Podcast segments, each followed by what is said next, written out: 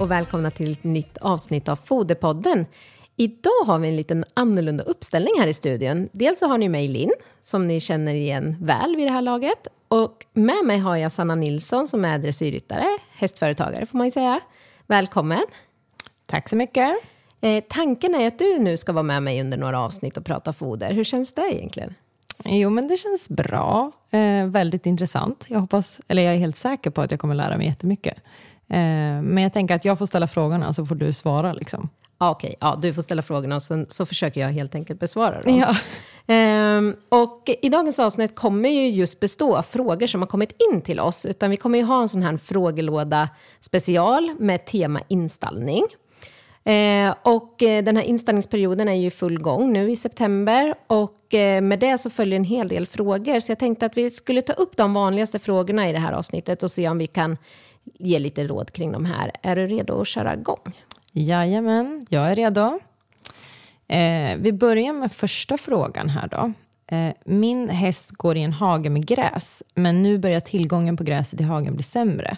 Behöver jag stödutfodra min häst och i så fall med vad? Ja, och om tillgången på gräs börjar bli sämre så behöver vi stödutfodra hästarna för att de inte ska tappa i hull. Och först och främst rekommenderar jag att man börjar stödutfodra med ett kvalitativt grovfoder. Och hur mycket man då ska fodra avgörs ju både av tillgången på gräs och sen hästens hull.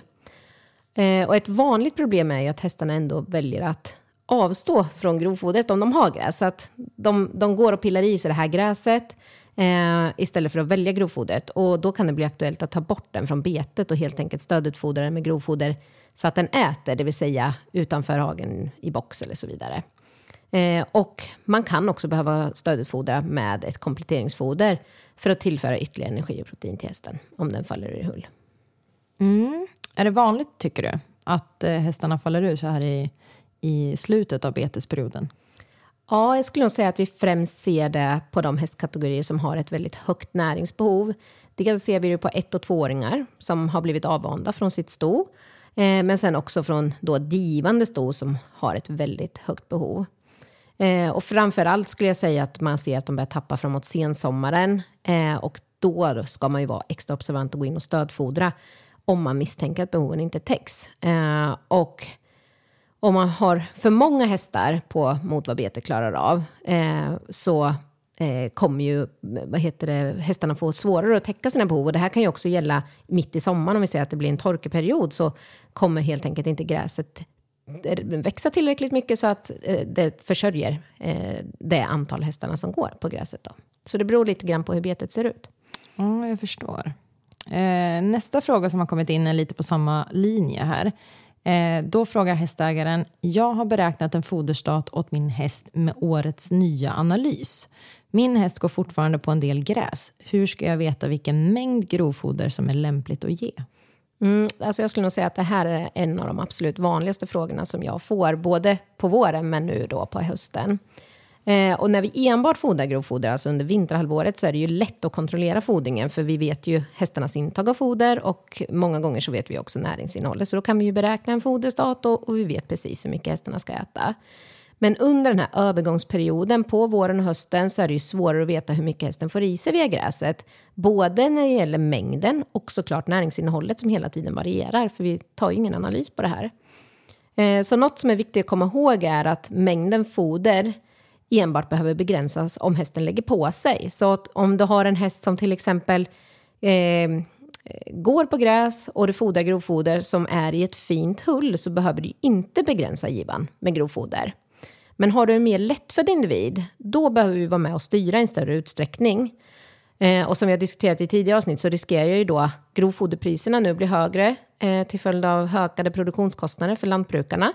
Och då tycker jag att man kan se betet som en tillgång och utnyttja det för hästarna som klarar av att gå på gräs. Eh, och det gäller ju nu under sensommaren och hösten. Så utnyttja gärna betet och gräset, men möt upp den minskade tillgången med en viss andel grovfoder. Eh, så att vi inte får hästar som faller ur, men samtidigt kanske vi kan spara in en viss del av, av vinterns grovfoder genom att erbjuda eh, gräs. Då.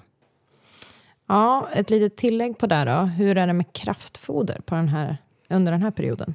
Ja, alltså det beror ju lite grann återigen på vilken häst man har eh, och även vilket typ av kompletteringsfoder man fodrar med. Så har man till exempel ett digivande stor som går på bete som inte håller då ett eh, tillräckligt innehåll så kan man ju be behöva stödutfodra faktiskt under en stor del av sommaren. Eh, och jag vet att vi har haft ett eget avsnitt om det här också, men under de första tre divningsmånaderna så har stoet alltså ett dubbelt så högt behov av energi, det vill säga av kalorier kan man säga, och eh, ett tredubbelt behov av protein jämfört med då underhållsbehovet.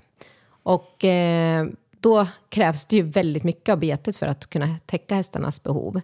Eh, och mineraler behöver ju tilldela alla typer av hästar under sommarperioden. Eh, så jag skulle bara ta som ett exempel om man till exempel fodrar foder från hippolyt som har en väldigt låg dagliva så kan ju det vara ett bra sätt att tillföra mineraler på även när hästen går på gräs. Då kan man till exempel släda ut en sån här portabel eh, foderkrubba eller flexihink på betet och låta hästen äta medan man ser över den. Så då får man ju lite mer tid också att titta till hästen medan den äter.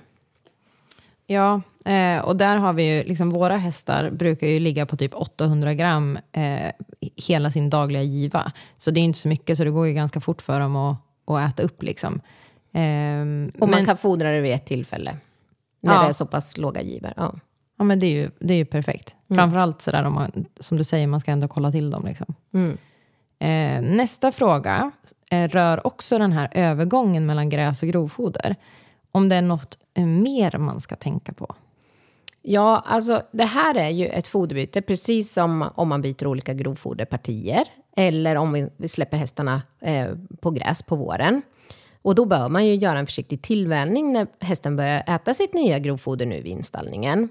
Och någonting som jag tycker är viktigt att tänka på det är att gräset är väldigt blött. Eh, det har ju en TS-halt på 20 procent, eh, det vill säga att det är 80 procent vatten i gräset. Medan ett torrt hö har en TS-halt på cirka 84 procent och då innehåller ungefär 15 procent vatten. Eh, så när hästen går från ett väldigt blött foder, det vill säga gräset, till ett torrt foder så ökar då risken för förstoppning och Eh, det är ganska vanligt att hästarna då kan drabbas av kolik som följd av detta. Så det ska man vara lite extra observant på och eh, se till att hästen dricker ordentligt eh, genom att tilldela den eh, vätska och till exempel ge mesh extra eh, så att man får i den mer vatten eh, via fodret då eftersom att det, grovfodret är mycket torrare foder.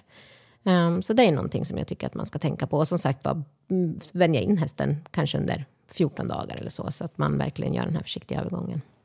Ja, det, det känns som en viktig grej att tänka på. Liksom. Det kan ju ställa till det jättemycket. Jag tror att fler tänker på det på våren, på något ja, sätt, när man betar in hästen. Det. Och sen så glömmer man lite när man stallar in, så bara tjopp, tar man in hästen. Mm. Mm. Går det lite för fort. Mm. Eh, och som följdfråga faktiskt på detta så har en lyssnare skickat in och frågat om hur, hur ska man tänka om hästen exempelvis blir skadad under betesperioden och att den får ställas på box eller i sjukhage och inte liksom, att det blir ett sånt abrupt slut liksom, på betestiden. Mm. Och här är det ju, vad ska man säga, svårigheten här är ju att man kanske inte har lika stor möjlighet att att eh, vad ska man säga, göra en successiv övergång, utan hästen går från en dag till en annan, till exempel blir stående på, på box. Eh, och det är ju ändå viktigt att försöka göra foderbytet eh, i den mån man kan till hästen, även under eh, sådana omständigheter. Eh, och att eh, vänja in hästen eh, om man kan och framförallt då se till att den dricker ordentligt. Har man inte möjligheten, se till att den dricker, eh, särskilt om den då börjar äta torrare foder. Eh, Mersen innehåller ju ofta, till exempel mers från oss innehåller ju också saker som är bra stabiliserande för grovtarmen, så då kan ju det också underlätta att det blir lite hastigare foderbyte. Eh, men i den mån man kan skulle jag säga, jag ska försöka göra den här övergången så, så bra som möjligt också. Mm. Det var viktiga saker att tänka på.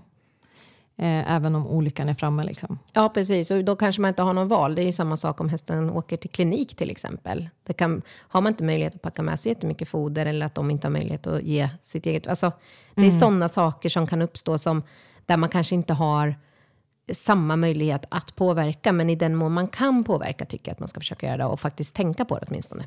Mm. Ja, vi går vidare till nästa fråga. Eh, vårt grovfoder är ett hösilage. Hur lång tid efter att fodret plastats in kan man börja utfodra det? Mm, alltså det här är också en ganska vanlig fråga skulle jag säga. Eh, och det man ska tänka på är att när grovfodret plastas så konserveras fodret.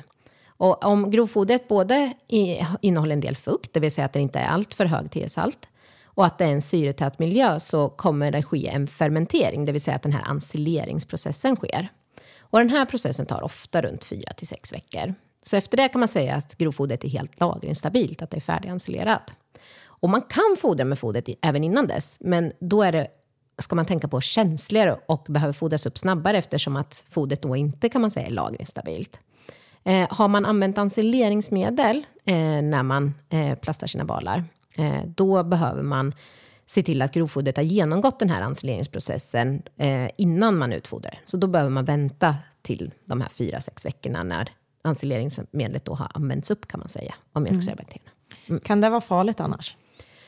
Eh, jag vet inte huruvida det är studerat, eh, men det som man gör det är att man tillsätter olika typer, antingen mjölksyrakulturer eller så kan man också ha olika typer av syror. Så att eh, jag tänker att det är bra om de helt enkelt har fermenterats mm. och använts upp. Mm. mm. Viktigt att tänka på. Mm. och där har vi faktiskt också en fråga lite på samma tema. min producent plastar in sitt torra hö varför gör man så? Mm, alltså jag, dels har jag försökt att liksom titta så här, har man studerat det här? Jag kan inte hitta någonting. Men jag skulle säga att jag tror att man för det mesta gör det här för att enklare kunna lagra fodret. Alltså att lagra ett torrt hö kräver väldigt bra med utrymmen för att fodret ska fortsätta hålla en bra hygienisk kvalitet under lagringen. Och om vi plastar då ett torrt hö så får man ju en syretät lagring, men det sker ju ingen ensileringsprocess för att fodret är ju torrt, eller så torrt som man säger, att man kan torka fodret då, ungefär till 84 TS. Eh, men det som händer det är att har man de här balarna plastade så kan man ju ställa dem utomhus och på lättare liksom lagra en större mängd foder. Man behöver inte ha bra förvaringsutrymmen. Så det skulle jag nog säga att det är den största anledningen till att man väljer att göra så. Mm. Är det vanligt, tror du? Jag tror att det kanske är mer och mer vanligt att man eh, åtminstone har väldigt torra grovfoder överlag. Mm. Mm. Ja, intressant. Jag har aldrig sett det, men det låter ju ganska smart. Mm. Eh, nästa fråga handlar om näringsanalys på grovfoder. Vi köper in grovfoder och bonden tar från många olika fält och analyserar inte grovfodret. Kan vi beräkna en foderstat åt vår häst i höst? Ja, alltså det här är ju en otroligt vanlig fråga som vi får in. Och ja, egentligen så kan man ju inte beräkna en foderstat när man saknar en näringsanalys. Um, bara som ett exempel så kan man säga att när jag räknar en foderstat brukar ungefär 90 procent av foderstaten minst bestå av grovfoder.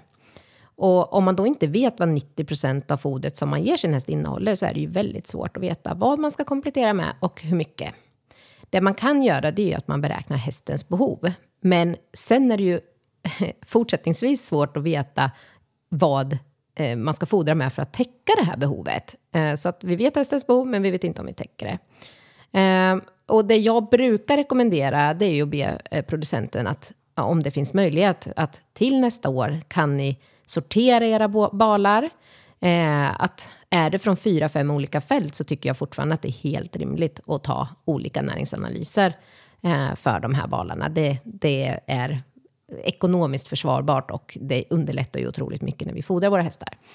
Eh, så att sortera balarna så man vet vilken bal som kommer från vilket fält och ta analys. Sen träffar jag faktiskt på hästägare ibland, lite grann beroende på var i Sverige man bor, som kan ha eh, lantbrukare som har 20 olika små plättar som de tar ifrån och vissa har ännu mer.